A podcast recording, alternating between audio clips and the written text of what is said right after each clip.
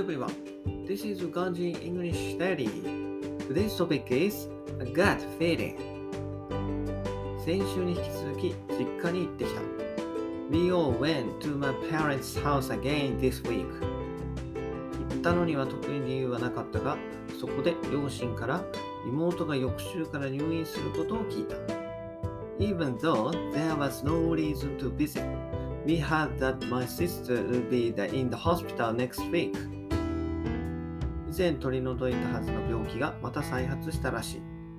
Her illness was removed before relapsed. 精密検査と治療を合わせて1週間程度入院することになっている。